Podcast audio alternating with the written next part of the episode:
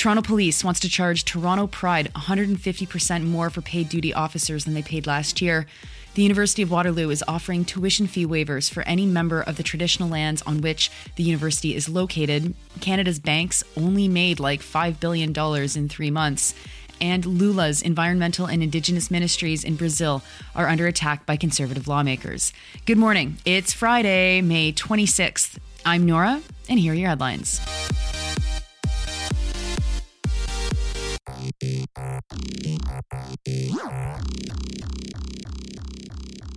Toronto Pride, the group that manages the Pride Festival in Toronto and its massive parade, has said that it might need to cut programming to pay for higher fees for insurance and cops. The events are just in a few weeks. The cost of insurance has increased by 300% to total $278,000, and the cost of cops has increased 150% to $168,000. Recall that for many years, Black Lives Matter fought against Pride Toronto for welcoming police in the parade. There was always a lot of tension and quiet threats of backlash by the police for how Pride Toronto was interacting with them. It's hard to see these numbers without thinking of this history. Toronto Pride right now says that paid duty officers would be present to apparently help keep order. Sherwin Modeste from Pride Toronto said that the police are necessary because of a rise in hatred towards queer and trans people. But Toronto police said that the increased costs aren't actually related to anyone's security. It's because the event is so big. Now, I'm very confused by this story. As someone who organizes large public events in a different city, police are usually present whether or not we want them to be there. We don't pay to have police shut down roads if there's a rally or a parade. That's just part of their job. They usually contact us, ask us about how big and complex our events are, and then they do all the dispatching and coordination on their own. We don't get a bill after for all of that it it seems hella weird that a citizens group would be on the hook to pay for a public service that is supposed to, you know, do exactly this kind of thing. CBC's Shawn Jeffords doesn't get into any of this at all. He looks into the increased insurance costs by asking a professor what he thinks, who says that yes, insurance costs have been rising, but this whole police situation is left as being something that is very normal. It's apparently normal for the police to fundraise off of events like Pride. Now, I know a lot about crowd control and crowd management, and I also know a lot about de escalation and keeping people safe. Pride Toronto would do itself infinite favors if they hired a few activists to coordinate marshal training and invest in a set of walkie talkies, rather than agree to pay the police anything. They'll be there no matter what. There's no need to also agree to extortion. Next, to a press release from the University of Waterloo. The university has announced that it will give all, quote, qualifying students from two First Nations communities on whose traditional territory the university is situated, unquote, free tuition. It's, I think, the first initiative like it of its kind.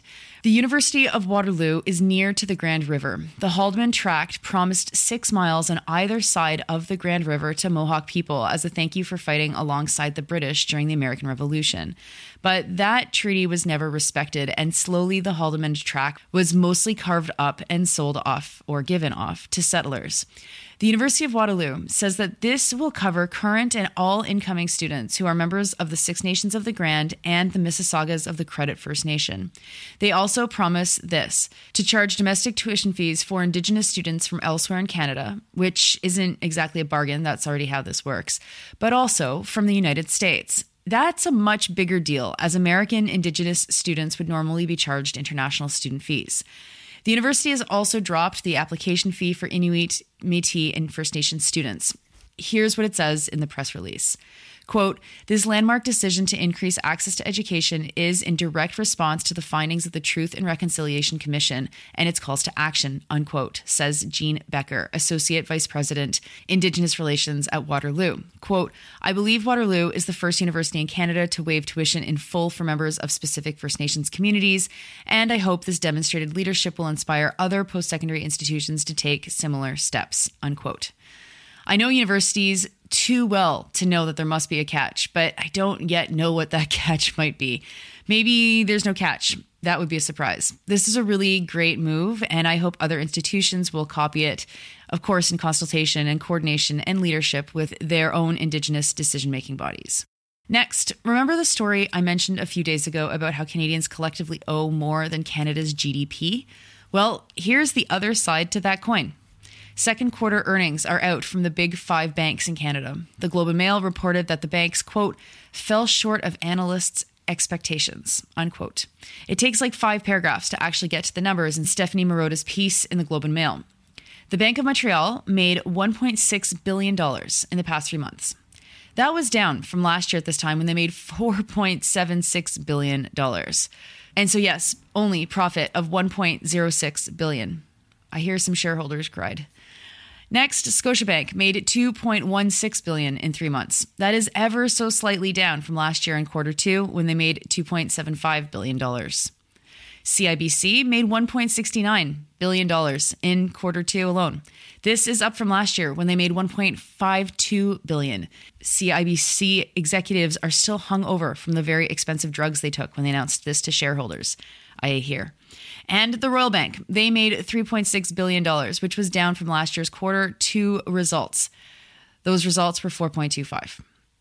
Remember, these figures are billions, billions, billions of dollars. Billions are huge numbers. The banks have so much room between billions of dollars in profits and actual losses, but you would never know that reading how mainstream media reports on bank profits. You also never hear about how this is made possible through the record breaking amounts of debt that Canadians hold and just how much of our money is eaten away by the institutions that claim to hold it for us. And finally, to Brazil. The Guardian is reporting that Brazil's conservative dominated Congress moved to weaken the Ministry of Environmental Affairs and the newly created Ministry for Indigenous Peoples. Both were promises made by President Lula da Silva during the election. The vote happened at a congressional committee where, at 15 votes to three, members agreed to strip draft legislation of a rural environmental registry. A registry is needed to track illegal deforestation, land grabbing, and illegal water theft. The committee also took the responsibility of the Ministry for Indigenous Peoples to delimit Indigenous territories and give that power to the Ministry of Justice. And it isn't just that, they also made moves that directly threaten Indigenous land claims. Here's what the Guardian reports. Quote, in a separate move, the lower house also approved plans for an imminent vote on legislation which activists fear will annul all indigenous claims to land indigenous peoples were not physically inhabiting when Brazil's constitution came into force in 1988. Brazil's Minister of Indigenous Affairs, Sonia Guajajara, called the maneuver genocidal and an attack on indigenous rights, territories, and the fight against climate change, unquote. Climate justice groups condemned the committee's decision. The Guardian reports that Lula might be considering legal challenges to the changes. Those are your headlines for Friday, May 26th. I hope that you've got beautiful weather coming towards your way this weekend, whether that means less smoke in the air or a beautiful sunny park afternoon. I certainly think I have that in my uh, near future. And so enjoy the weekend. I hope you get a couple of days or a couple of hours off at least. And I'll talk to you on the other side.